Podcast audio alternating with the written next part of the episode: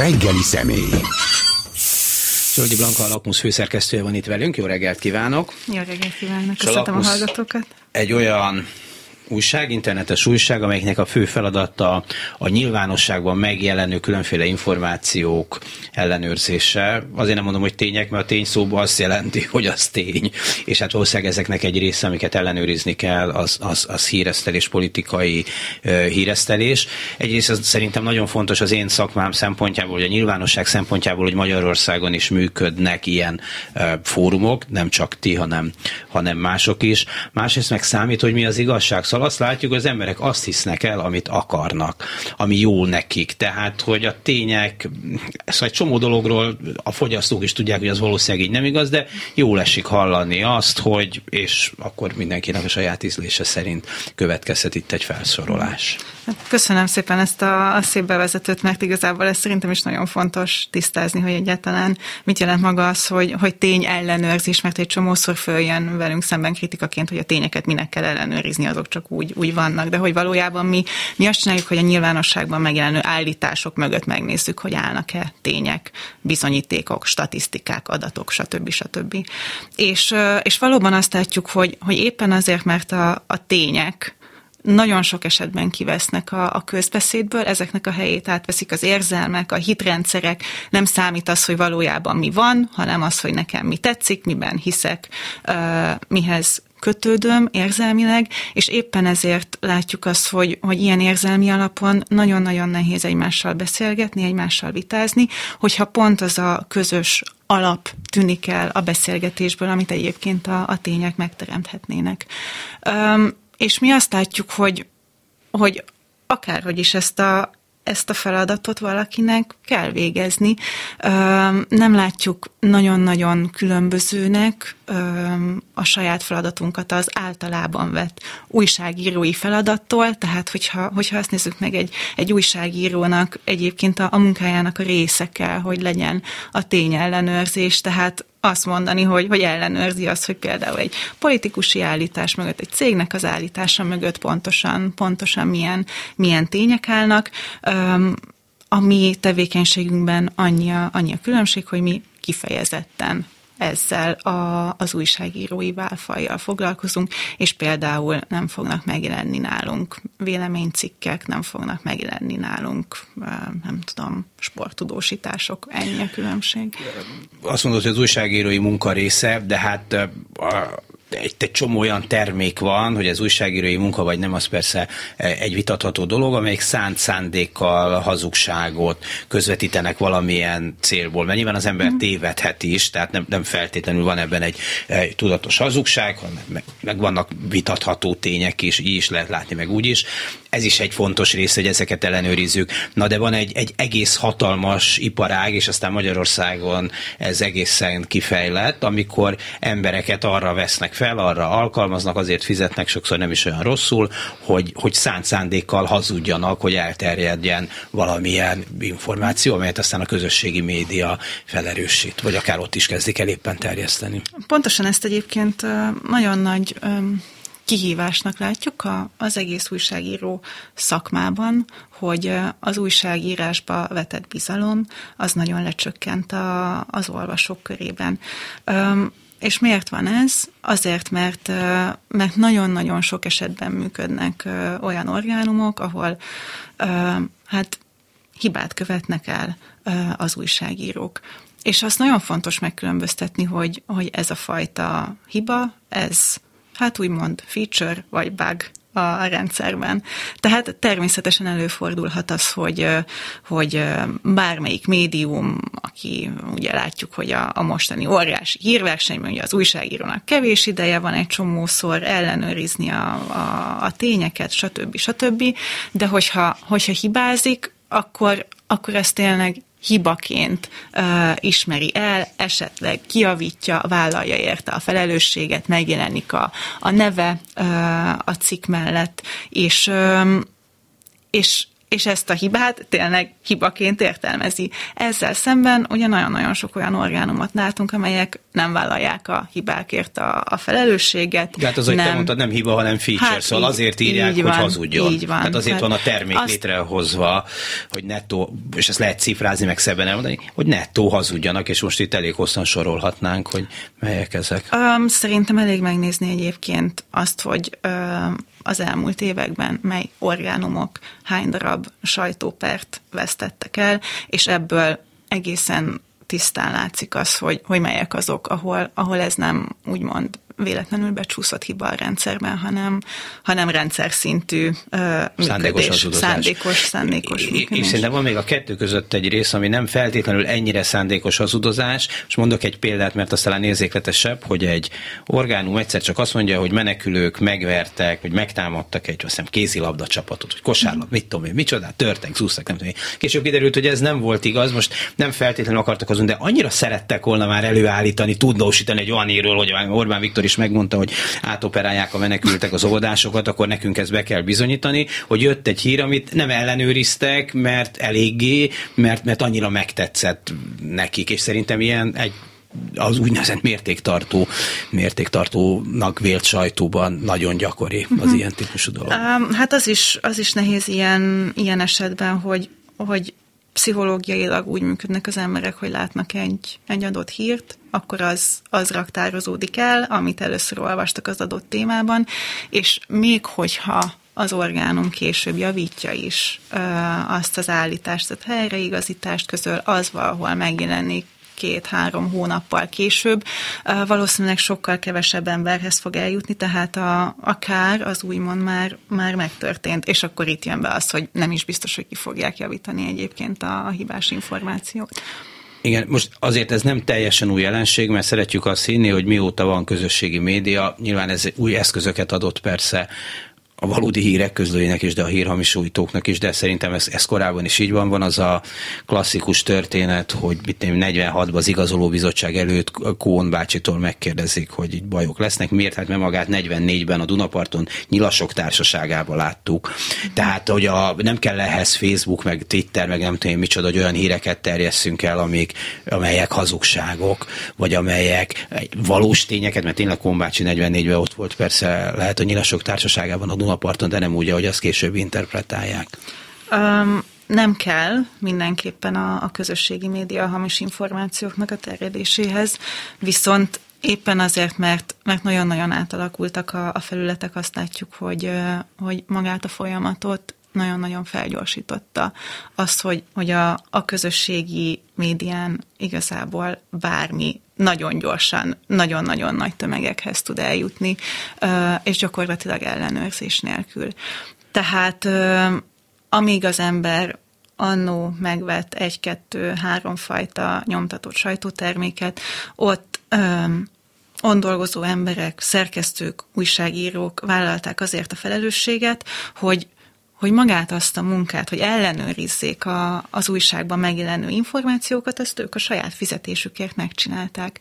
Viszont a mai médiakörnyezetben azt látjuk, hogy, hogy amikor a közösségi médiából tájékozódik az ember, akkor ez az úgymond szerkesztői, kurátori felelősség, ez a befogadóra hárul. Tehát nekik uh-huh. kell ellenőriznie azt, hogy amit, amit egy posztot lát a közösségi médián, az honnan származik, megbízható forrásból származik-e, hogyha csak egy videót lát, akkor nézze meg, hogy, hogy ennek valóban, valóban lehet a valóságtartalma. Tehát ilyen szempontból a befogadóra a, a mostani időszakban sokkal nagyobb felelősség hárul, mint, mint korábban. Ugye ezt szokták mondani, hogy, hogy a média ö, betölt egy bizonyos kapuőri ö, szerepet, ö, de a közösségi média idején ez, ez hát megváltozott ez a helyzet.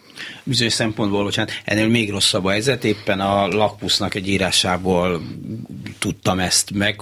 Azt sejtettem eddig is, hogy egész iparágak épülnek azért arra, hogy híreket hazudjanak, tényeket hazudjanak, hogy próbáljanak hamis hírekkel befolyásolni embereket a, mondjuk a Facebookon, vagy a Twitteren, de hogy ez hogy működik, és milyen tudatosan működik Magyarországon, és hát részben kormányzati pénzekből, szerintem a nem részben is kormányzati pénz, csak annak még nem feltétlenül látjuk az útját hogyan építenek cégeket, hogyan toboroznak embereket, akik, akik nagy tételbe állítják elő ezeket a szánt szándékkal egy központból irányított hazug híreket. Tehát nem arról van szó, hogy nekem most ilyen kedvem van, és írok egy hülye posztot, mert hülyeséget beszélek, meddig a kocsmában mondtam el most a Facebookon, hanem, hanem ha úgy tetszik, profi szakképzett hazudozók terjesztik ezeket a hazugságokat.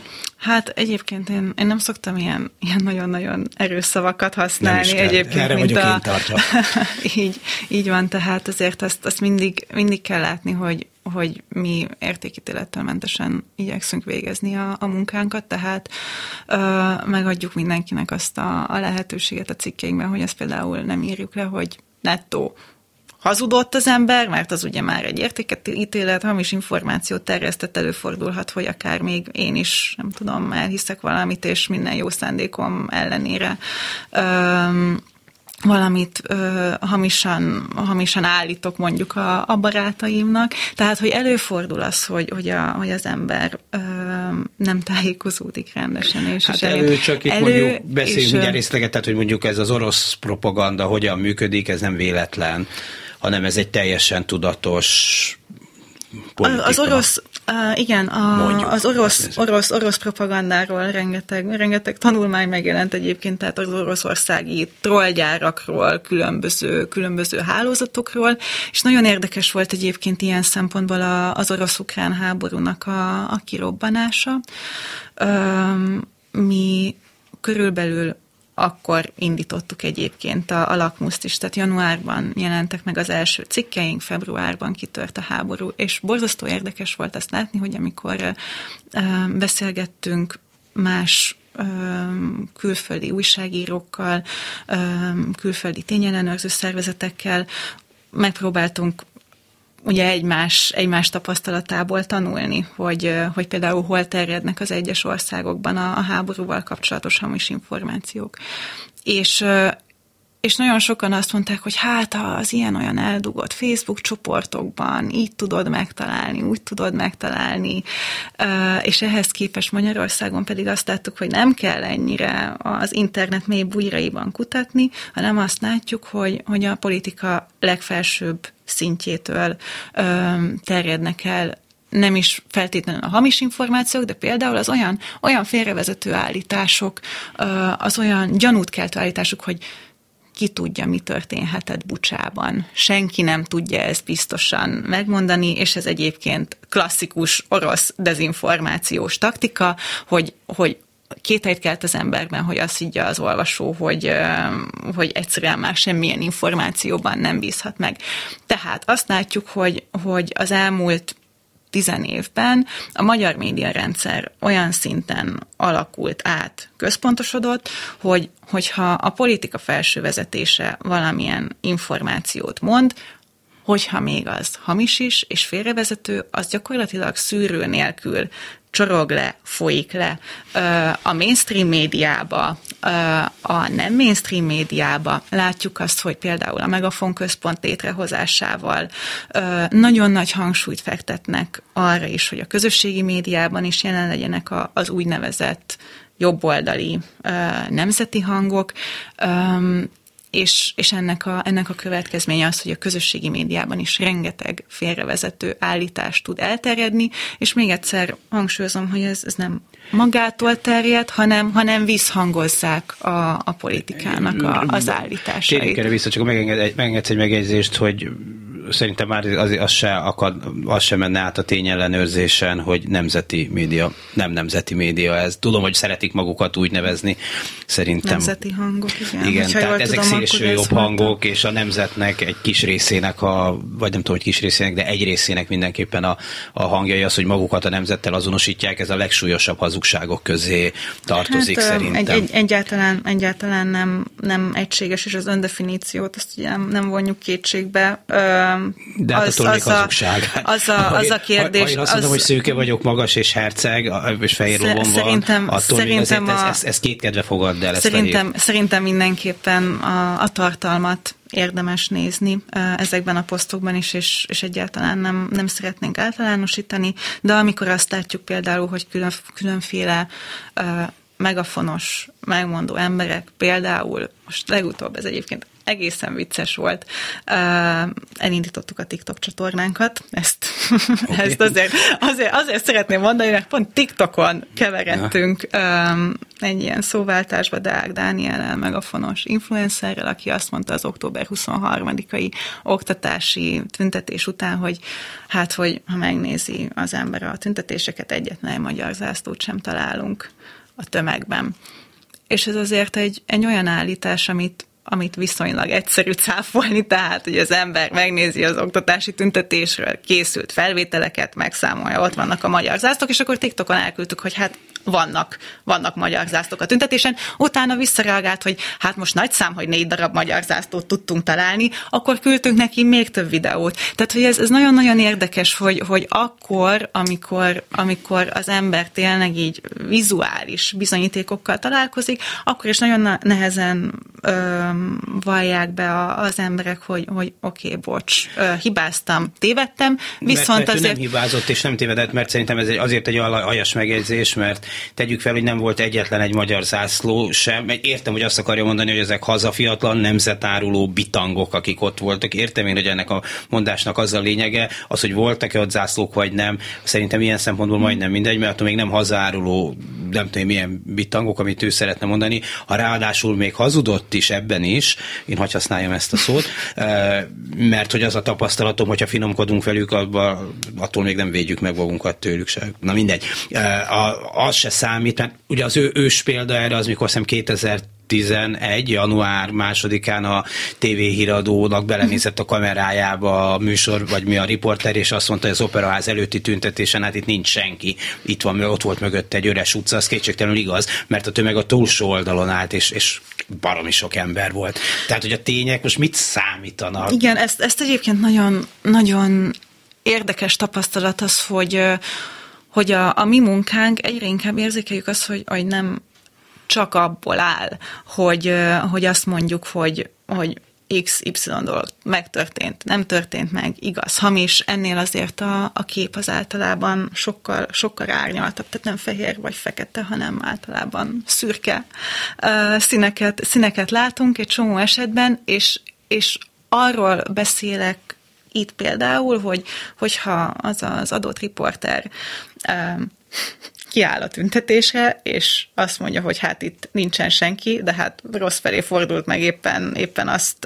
azt ábrázolta, ami, ami a neki tetsző szelet a, a valóságból, az bizony egy nagyon durva manipulációs technika. De az is egy, egy hasonló manipulációs technika, amikor ismét most, bocsánat, nem akarom kipécézni Deák Dániel, csak ez jut eszembe megint az október 23-ai tüntetésen, kimegy a, a tüntetés legis-legis legelejére a gyülekezésre, és azt mondja, hogy hát itt nincsenek is emberek. Amikor egyértelmű, hogy még a tüntetés még nem kezdődött el, és, és, a, és a későbbiekben sokkal többen lettek, tehát itt azt állítom, hogy a, hogy a tényellenőrzésnek bizony feladata az is, hogy, hogy magát a, a média környezetet, a propagandának a, a működését és a, és a különböző manipulációs technikákat is vizsgálja. Amikor, amikor azt mondod, hogy, hogy a, a magyar zászlóknak a, a számolgatása az milyen, milyen rejtett üzenetet ö, küld, ö, ez ismét egy, egy sugalmazás, amit, amit a, a megszólaló nem mond ki, de valóban lehetséges, hogy van mögötte egy, egy rejtett ö, üzenet. Hát olyan rejtett ez, hogy azért annyival egyszerűbb a dolog, hogy mikor ezek a fickók kimennek, hogy megnézik a tüntetést, ő is tudja, hogy azért megy ki, hogy valamit, mondj, valamit mondjon róla, belekössön, és hogyha nem tud valóságba belekötni, akkor majd kreál egyet. Kevesen vannak.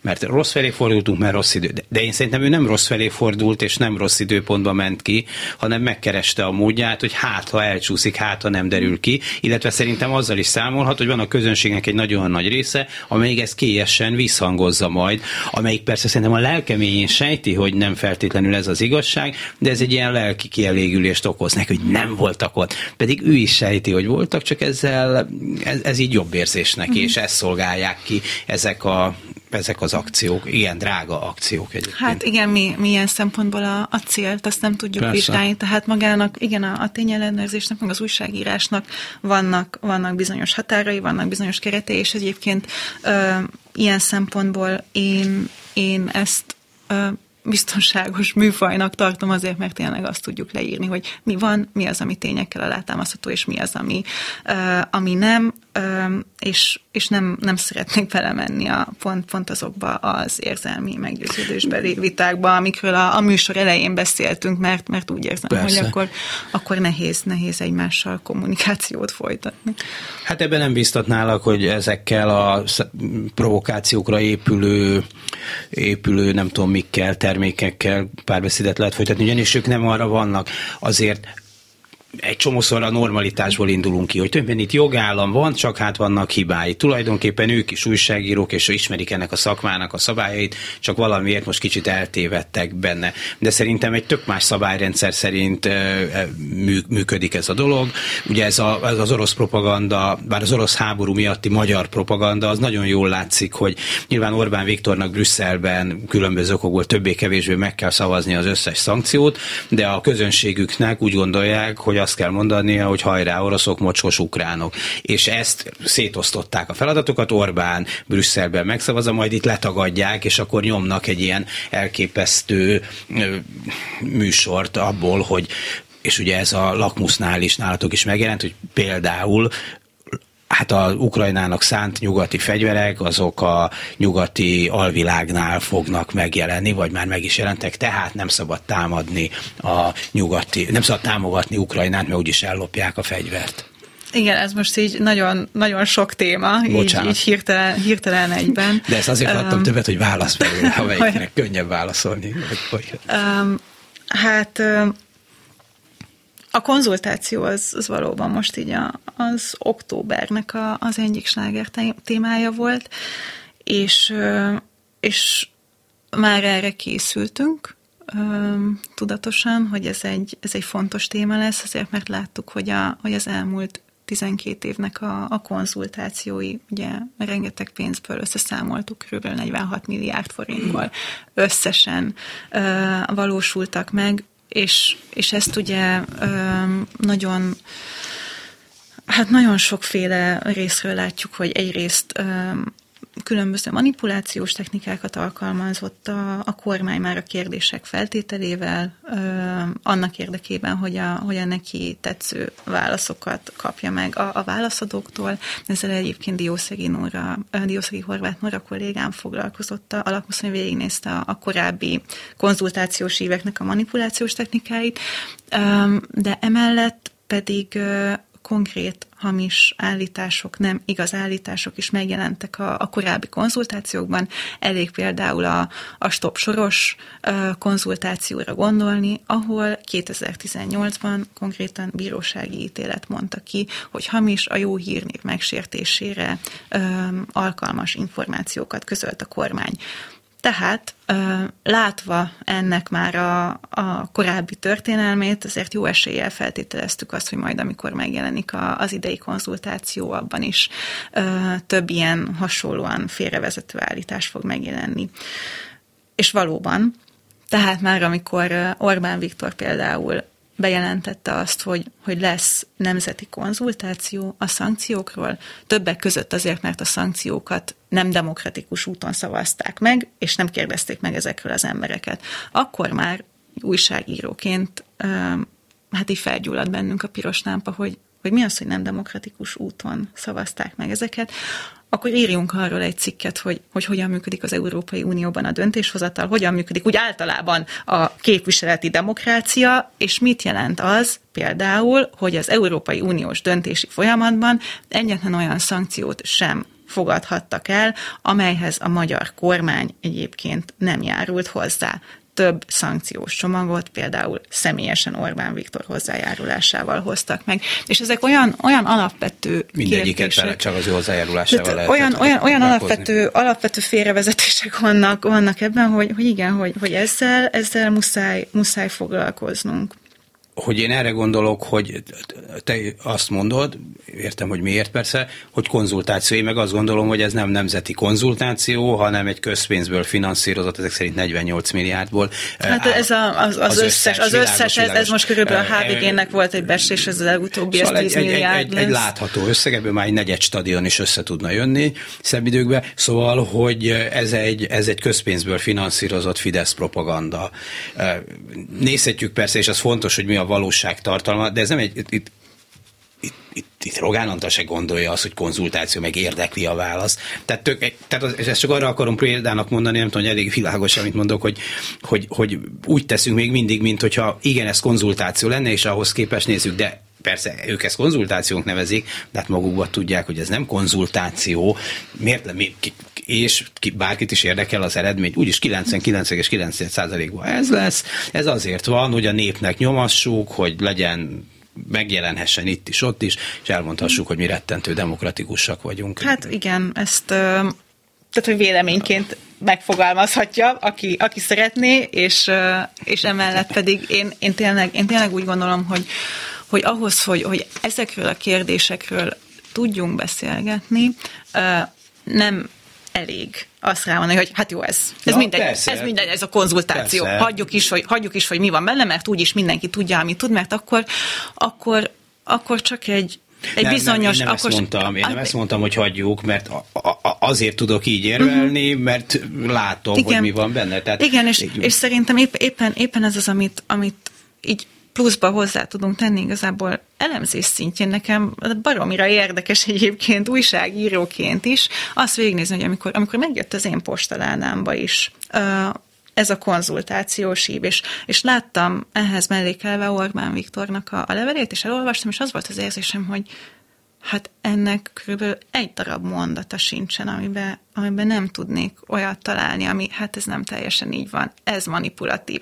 És, és, és akkor, akkor, akkor döntöttünk úgy, akkor döntöttünk úgy, hogy akkor nézzük meg mondatról mondatra, hogy, hogy pontosan mik vannak emögött az állítás, az egyes állítások mögött, és volt egy csomó olyan, amiről már korábban írtunk, bővebb, bővebb tényellenőrzést, tehát például ezzel kapcsolatban, hogy a, a szankciók nem működnek, Oroszországot az egyáltalán nem rodjantja meg, ezzel kapcsolatban nem mi, hanem konkrétan az orosz egyébként viszonylag hiányos, de akkor is még vannak statisztikai adatközlések a gazdaságról, látjuk, hogy ez, ez nettó, nettó nem igaz, tehát hogy, hogy nagyon, nagyon fájnak Oroszországnak a, a szankciók, ezt gazdasági adatok támasztják alá.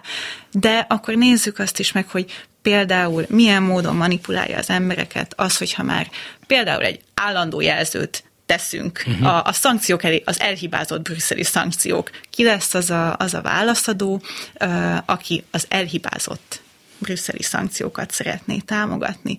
Uh, egy csomószor előfordul például a konzultációs év, években az, hogy nem egyértelműen hamis információt közvetítenek, hanem például ilyen nagyon klasszikus érvelés technikai hibákat uh, ejtenek. Hát hibákat, ugye most akkor megint mondhatjuk, hogy hiba-e, hogy ez, ez, vagy ez valójában akaratlagos-e. Uh, például van egy olyan, olyan érvelés technikai hiba, amit úgy hívnak, hogy hamis dilemma, amikor azt mondja a kérdőív, hogy az ember a betelepülő migránsokat akarja támogatni, vagy a magyar családokat, vagy, vagy opciót állít az ember elé, és nem, nem mondja azt, hogy, hogy van egyébként másik opció is, vagy lehet másik opció.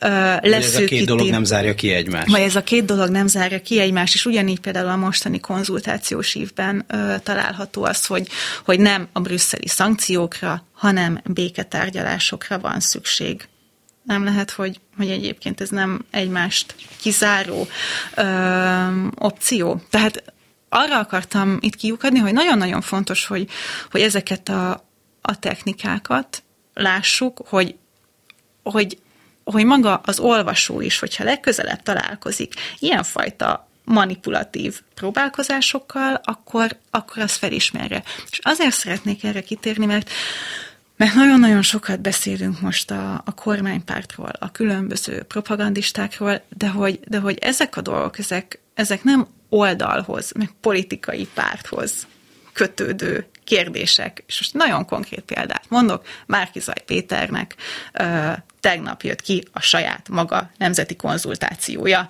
hogy akkor megkérdezze a, az embereket arról, hogy mit gondolnak a, a Fidesznek a, a politikájáról.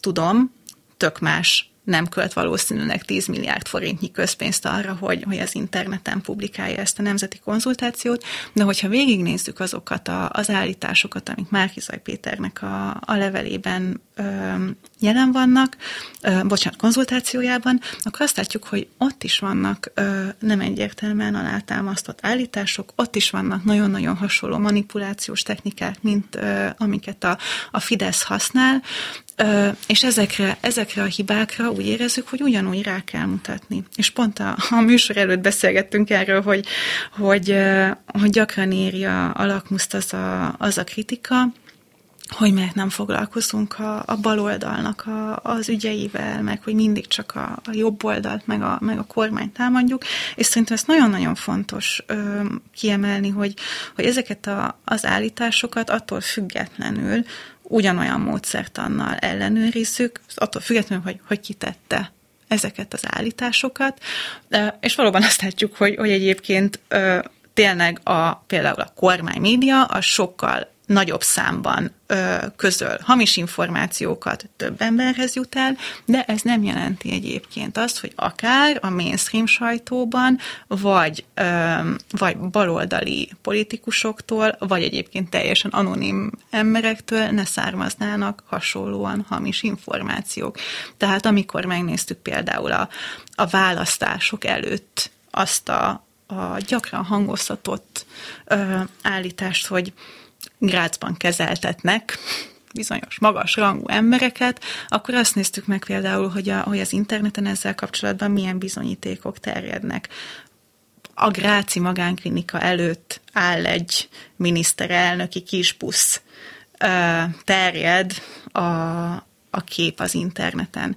És körülbelül három kérdés volt, amíg rájöttünk, hogy az a kép, az konkrétan Balatonfüreden készült, és úgy terjed az interneten, mint hogyha, mint hogyha Grácsba szállította volna a miniszterelnök. Nem, Tehát, akarom, most... nem akarom mentegetni ezeket a típusú, vagy ezt az oldali, hazug, vagy azt az oldali, vagy nem tudom, hogy haz, hazugságokat, de hát azért az szerintem baromi nagy különbség, hogy egy hatalmas, nagy államilag finanszírozott apparátus nyomja tudatosan, egy tudatos politikai egyében a hazugságokat, vagy például a közösségi médiában a közönségnek az a része, amelyik hát indulatból úgy gondolja, hogy most, most ez milyen jó. Szerintem a kettőnek a, a jelentősége, vagy a veszélyessége is, is ég és föld. Pontosan is ezzel foglalkozunk is, amikor mondtam azt, hogy, hogy nagyon-nagyon sok cikket írunk most már arról, hogy, hogy magának a, um, a média környezetnek a, a működése az hogyan segíti elő a, a hamis információk terjedését, ezt ki kell mondani, hogy, hogy más, más erőforrásokkal gazdálkodnak a,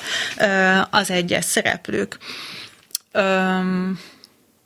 Van egy feltételezés abban, amit mondasz, hogy Hát, hogy az emberek tudnák az igazságot, vagy eljutna hozzájuk az igazság, akkor más viszonyuk lenne a, a, a világról.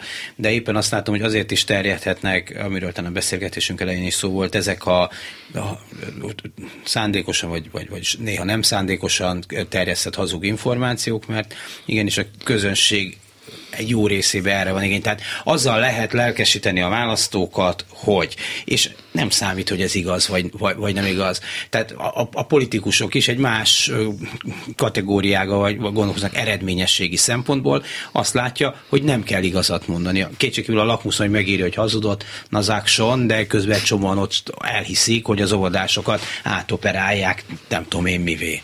Igen, ezt, ezt láttuk, hogy, hogy milyen, milyen óriási nagy hatása tud ö, lenni a, a hazugságok, meg, ö, meg a hamis hírek elterjedésének, és, ö, és én egy dolgot tudok erre mondani, hogy, hogy nem, nem a, a lakmusznak a, az 5-6 újságírójától kell azt egyedül elvárni, hogy, hogy akkor majd mi minden egyes hamis információnál ott leszünk, és oda rakjuk a felkiáltó jelet, és, és pontosan ugyanannyi emberhez fog majd ez a, a valamelyik információnak a cáfolata eljutni, mint, mint az eredeti információ.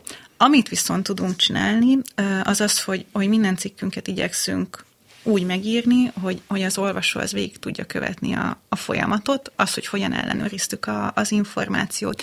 Tehát elvezetjük oda, hogy, hogy például milyen statisztikákból, milyen hivatalos forrásból lehet egy adott információnak utána nézni, hogyha például az orosz-ukrán háború kapcsán találkozunk egy videóval, mik azok a programok, amikkel képkockára lehet bontani magát a, a videót, megnézni, hogy az pontosan milyen oldalról származik. Tehát több ilyen úgymond tanító szándékú cikket uh-huh. írunk, azért, hogy, hogy ez az újságírói munka, ez az olvasó által reprodukálható legyen. Ez miért fontos? Azért, mert, mert valószínűleg nem fogják az egyébként velünk egyet nem értő olvasók, vagy, vagy akiknek a, a cikkeink kellemetlenséget okoznak azért, mert, mert azt hiszik, hogy fú, hát én ezt elhittem, nem tudom, nem, nem akarjuk azt mondani, hogy te buta vagy, azért, mert, mert elhitted egy hamis információt, nem azt akarjuk mondani, hogy nézd meg, hogy ezt, ezt hogyan lehet egyébként ellenőrizni, és hogyha találkozol a, a jövőben másik információval, amihol nem biztos, hogy ott teszünk, nem biztos, hogy írtunk róla cikket, legyenek eszközök a, a kezedben,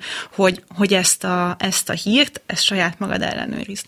És ehhez még egyet szeretnék mondani, hogy én, én nagyon-nagyon fontosnak tartom, és ezt tudom unásig ismételt dolog, de, az oktatást, a tudatos médiafogyasztásnak az oktatását, és, és hát, talán az, nem véletlenül nincs Magyarországon ilyen. És az ősz folyamán egyébként öm, nagy hangsúlyt fettettünk arra, hogy, hogy különböző ö, oktatási programokat kidolgozzunk, tehát ilyenekre kell gondolni, hogy, hogy, hogy hogyan ismert fel a, a hamis információt, mik azok a, a felkiáltó jelek, amiket, amiket érdemes figyelembe venni, például hogyan, hogyan ismert föl, hogy, hogy egy forrásnál ott van az újságírónak a neve, használta elsődleges forrásokat, megkereste a, az alanyt, hogy, hogy reagáltassa rá az újságírásnak a, a szabályai szerint, tehát hogy, hogy olyan alapvető dolgokat, amiket egyébként mi így a, a mindennapi munkánk során használunk.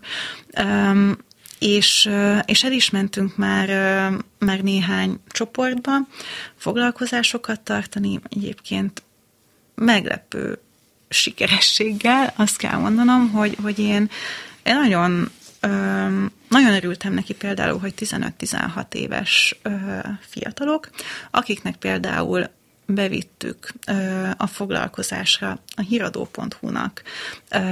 Szegény a, gyerekek csak megálljanak a növésbe. Be, bevittük, bevittük azt a, azt a tudósítását, amit az október 23-ai oktatási tüntetésről írtak, és, és azt mondtuk, hogy oké, akkor nézzük, nézzük végig pontról pontra, hogy szerintetek itt mik a hiányosságok, mik azok az információk, amik elhallgatnak, mik azok, amik, amik nem jelennek meg, és, és egyébként nagyon érdekes volt, hogy, hogy a 10, 16 éves fiatalok rögtön kiszúrták azt, hogy, hogy tényleg azt kell kiemelni az oktatási tüntetésről, hogy forgalmi káoszt okozott reggel. És miért nem mondják el, hogy egyébként miért tüntetnek a tanáraink? Miért kell azt kiemelni, hogy a baloldali politikusok voltak ott, vagy hogy WC papírt osztogattak? Tehát, hogy nagyon érdekes, nagyon érdekes az, hogy... Tehát, hogy éppen emberekként reagáltak. Hogy abszolút, abszolút úgy, úgy álltak hozzá, hogy, hogy egy csomó mindent, amit, amit egyébként mi célnak, célnak éreznénk, ők már, ők már tudnak. És én, és én tényleg ebben látom egyébként a, a, a jövőt, hogy, hogy még, még több ilyen, ilyen programot csinálni, tehát hogy egyrészt, egyrészt célzottan különböző, különböző képzéseket tartani, illetve továbbra is, hát mi a cikkeinkben így, így igyekszünk, igyekszünk azt a, azt a technikát követni, hogy, hogy reprodukálható legyen, és mondom, ez oldaltól független, tehát hogy, hogy akár akármilyen megszólalónak az állításával találkozik az ember, akkor, akkor képes legyen azt, azt kritikusan szemlélni, és, és fölismerni annak a, a szükségességét, hogy, hogy akkor, akkor tudunk egymással beszélgetni, hogyha, hogyha van, van közös alapunk.